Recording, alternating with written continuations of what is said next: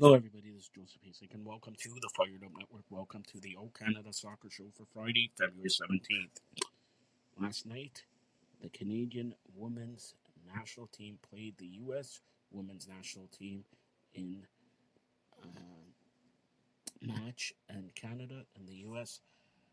women national team stand together in solidarity for gender equality. Canada wears purple as a symbol of process before the U.S. game says enough is enough.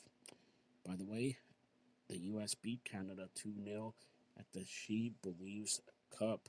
The next Canadian game is Wednesday. And uh, they are committed for the cause. Labor dispute with Canada Soccer has players exhausted